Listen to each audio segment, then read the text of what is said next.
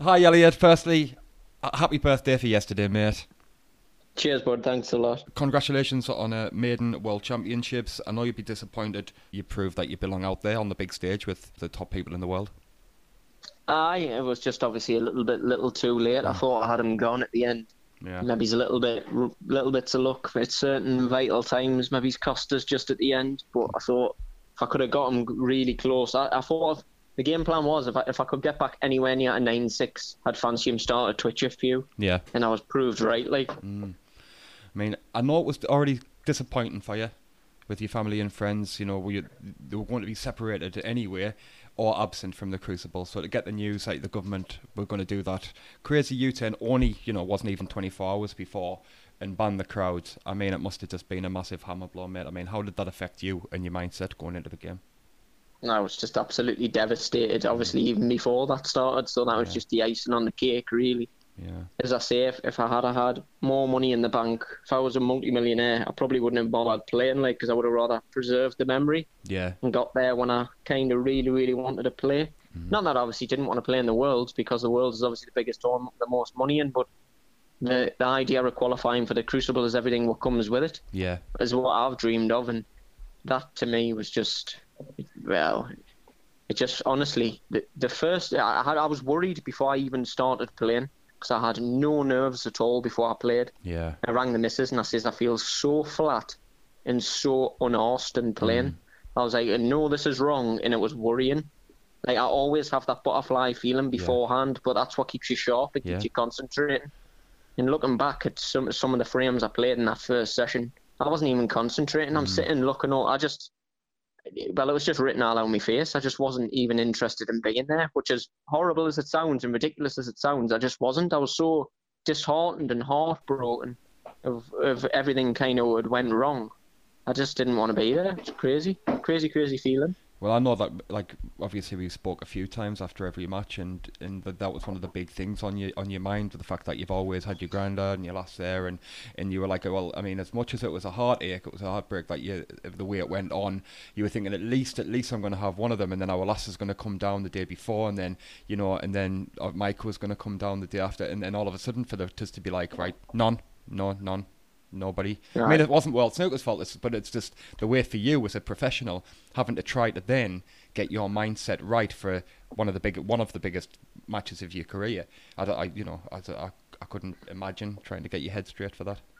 No, you've you've got to give massive praise to World Snooker because, to be honest, that's arguably the most safe environment you can be in, mm. where social distancing is used properly. You've got to sanitize your hands. Yeah. Yet you're more you're more likely to catch something if you went down your local Asda and went shopping. Yeah, yeah. What I can't get my head around with Boris though is you can go and sit on Bournemouth Beach with about thirty other, three hundred thousand other half-wits absolutely pissed out your brains, yeah. social distancing out the window. Yeah. And now he's done the thing with restaurants where he's encouraging you to sit in by giving you 50% off. Oh, yeah, it starts this week, so, doesn't it? Yeah, so, yeah. So you, you, what I don't understand is you won't let, obviously, crowds in in particular environments where mm. it's well constructed and, do you know what I mean? Like, yeah, sorted yeah. out properly. Yeah. But you, you can go on a beach with as many people as you want, get as pissed as you want, mm-hmm. and basically do what you want, and encourage more people to sit in restaurants than ever before. Is he backward or what? Like, am I am I missing something? I think over Twitter, I think every every single person that I've seen that's been involved in the snooker, whether it be the referees, whether it be the commentators, one thing they've said is that it's just so sanitized and everything's kind of looked after. You're all separated. You have your hand sanitizers there. You're all you've got your kind of dividers down the middle of you. There's, you know, for the, for that to be banned um, and then, you know, like you say, beaches just to be absolutely chock a block. No, as I, as I say, you even seen the pictures in the crowd of mm. obviously seats separate, where there yeah. was like, say, maybe three seats between every person, which is obviously a reasonable distance. So it was obviously sorted out properly. And as I say, massive credit to World Snooker. I feel hard done to on, yeah. on their account as well, because they've obviously went through a lot of time, of a lot of expense to sort all this out, mm-hmm. for it all just to be pissed away because Boris says so. No. But he doesn't make any proper rules and you can go and do other things and encourage it to restaurants. Yeah. As I say, how, how, the bloke runs the country is absolutely beyond me because I'm positive he couldn't find his arse with both hands. Deadly serious, I don't think he yeah. could.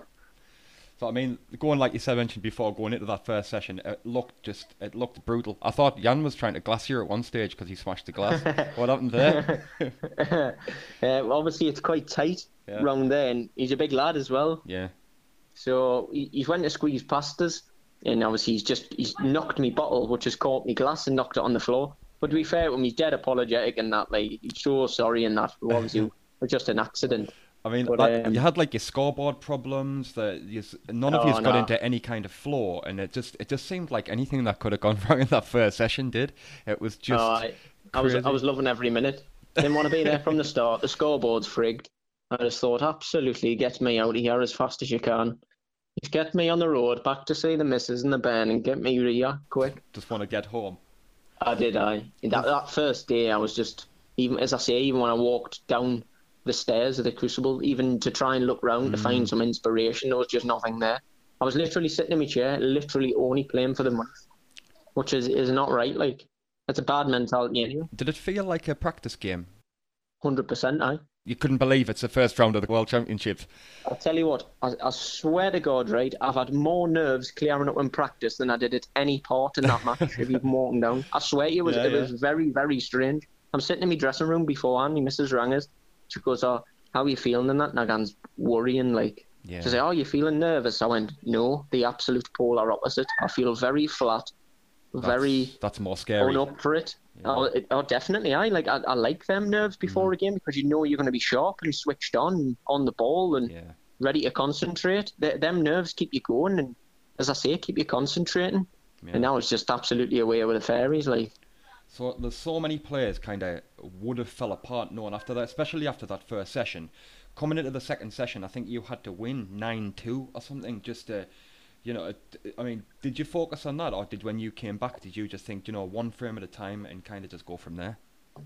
the, only thing I had in my mind was if I can get anywhere near close, mm-hmm. I fancy Nick pipping him at the line Yeah. because I think he might panic. If if I get anywhere close, all I thought was I thought if I, if I turn up and I don't play very well and he turns us over 10-1, I can go home, see the Yeah. missus, see the bend, and I'm not really that fussed. Deadly honest. Yeah. But if I if I turn up and I, I nick a few frames and he might start to panic, then we'll see what happens. It's like so many people would kind of focus just on damage limitation at kind of seven. Oh, I couldn't. I couldn't. Honestly, I couldn't give a monkey's. Yeah, that's what I thought. I thought that's not your like kind of your mentality Could- is to think right one frame at a time, and if I get that one, keep going, keep going, keep nipping at him, and see what ah, happens. definitely. Yeah, As, as I say though, like losing 10-7 or 10-1 to me is basically the same. Yeah, I still lost. yeah, So all all I done was, in a way, just waste some more of my time. I know people said you made a better account of Mm. yourself, this, that, and the other. But if you want, you what's the main goal? You want to be in round two, yeah. and I'm not in round two. So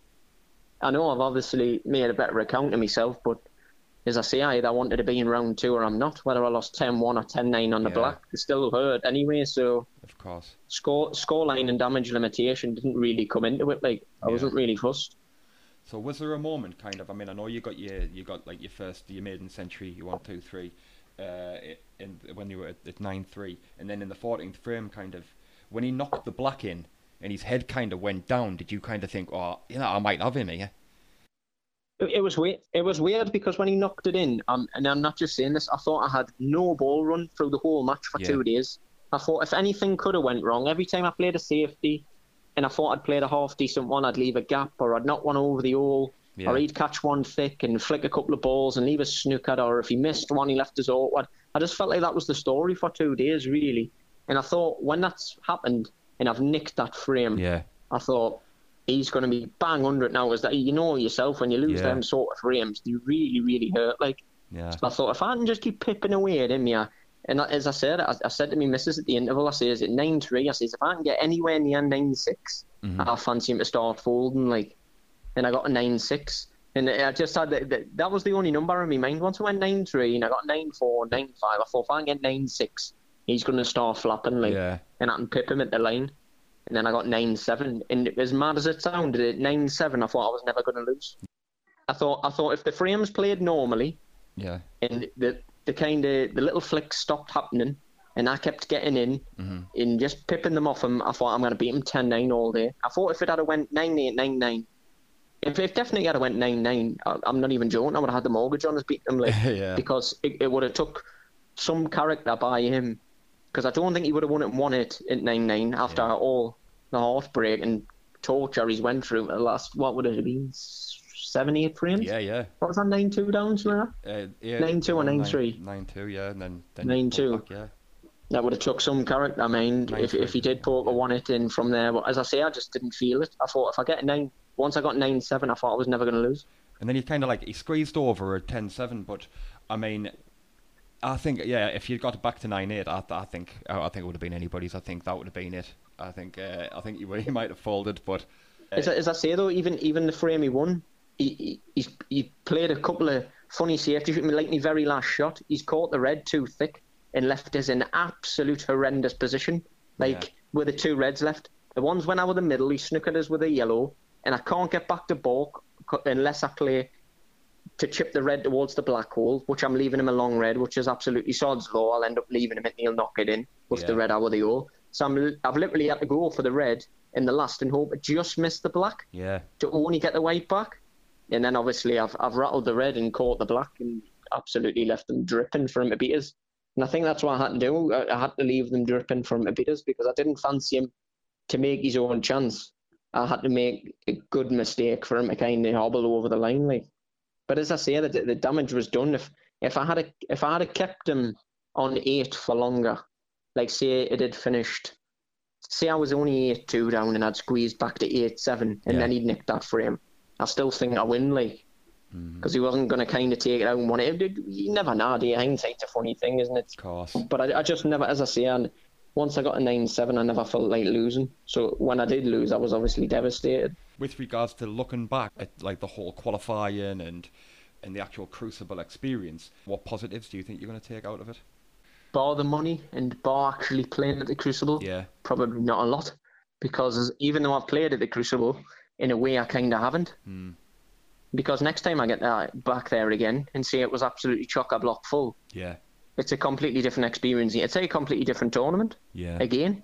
So, apart from playing in the actual building, I wouldn't actually say anything really, yeah. to be honest.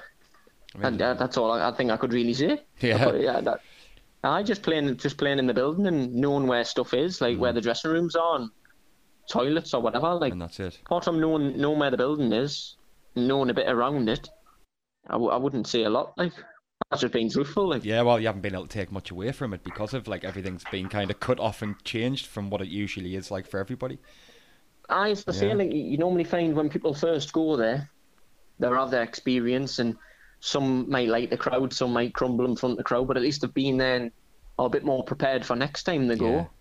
Yeah. Whereas I feel like if I get back there again, I may as well be a debutant again because, do you know what I mean? I haven't yeah. experienced it.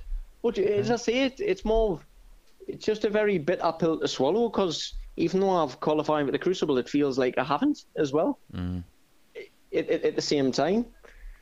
It's, it's, it's just balmy, like Well, absolutely balmy. I saw the I saw Ronnie's interview where Ronnie's saying that he was happy that nobody there's not many people there to bother him with signatures and autographs. Whereas I think that's I think that's strange because that's part of the Crucible. That's part of Sheffield. The the crowd they bring their energy. They bring their they bring that love of the game to it. And the fact that you haven't actually you haven't been able to assemble the you know the the Crucible crowd around you. Like you say, next time you go next year, you know you might turn up there in the crowds there and you think Jesus, I- this is doesn't even seem like the same competition.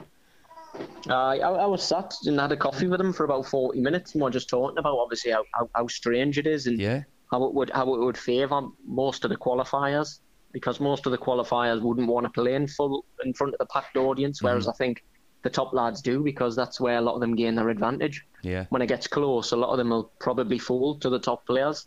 Do you know mm-hmm. what I mean? Yeah, yeah. So Ronnie was saying, like, obviously he, he thinks it's a, a big advantage for the qualifiers, and I says, I in, in certain aspects, but you do you do see it from his point of view, where he, he's he's the main name, and he gets so much chew. To be fair him, Yeah. like the, wherever he goes, everyone's wanting tickets, everybody's wanting an interview, Mm-hmm. everybody's wanting a picture constantly.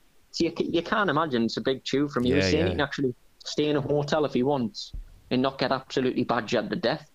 And when he's been badgered to death for the last 25 years of playing near Mm. enough, since he won the UK at 17, you can imagine it does get a bit monotonous. Mm. Like, in a way, I, I kind of wouldn't envy being him because it, it, it- as much as it's nice to obviously get the attention and that, when you've had 25 years of being absolutely haggled to death constantly, Yeah. you, you can see why he gets the hump sometimes and and just kind of be chewed. Like Yeah. So I mean, so what's the next comp that's on, Elliot? Championship League, I think. Champions the, is it the Championship League, Stephanie? The first comp? Aye, 13th of September. Yeah. Um, the provisional calendars just came out, so 13th of September is the Championship League. So you're gonna have a, a week off or something and then get straight back to it. Um, I probably a week or two, to be fair. Yeah. because obviously it's it's what I'll still have in about three or four weeks to prepare. So Uh, Stephanie, you'll be planning the wedding, mate. You've got get yourself back practicing. I've got a few got a few viewings this week. Like she's she's been quick off the mark. So aye, we've got a couple of viewings this this week. See if she likes them, and if she doesn't, and we've got to obviously do some more. yeah. But uh, aye, so she's got us gallivanting all over the shop looking at venues and that's. Obviously, I haven't got a clue what venues. It wouldn't make any difference to me. I'd get married in the front street. Yeah, just just So when, when she asks something, just nod. Just say, yep, that'll do. Uh, as I say, I need this money to get in quick. I might ask Barry for an advance. if he's going to get. Elliot, you know, thank you for being a, a very special guest on the podcast. No. You know, taking the time out after every match to give us an update, and I've loved it, and I know people who've also loved to hear from you as well. So snooker won't stop. So hopefully uh, we'll speak again, especially if next month's coming out. It'd be really good to have a big crack with you, and more than likely I'll see you through Paul Rinaldi's Northeast Snooker Centre before long, anyway. Definitely, bud. No worries All right, anytime. mate. Thanks. I really appreciate your time. Cheers, Elliot. See you later, bud. Bye, man. Ta-ra. I really hope you enjoyed this episode and thank you for taking the time out to listen. I welcome feedback from my listeners and would appreciate it if you could give this channel a star rating, leave a review, or both, as this would really help the channel to grow. Join me next time on the Q Club podcast.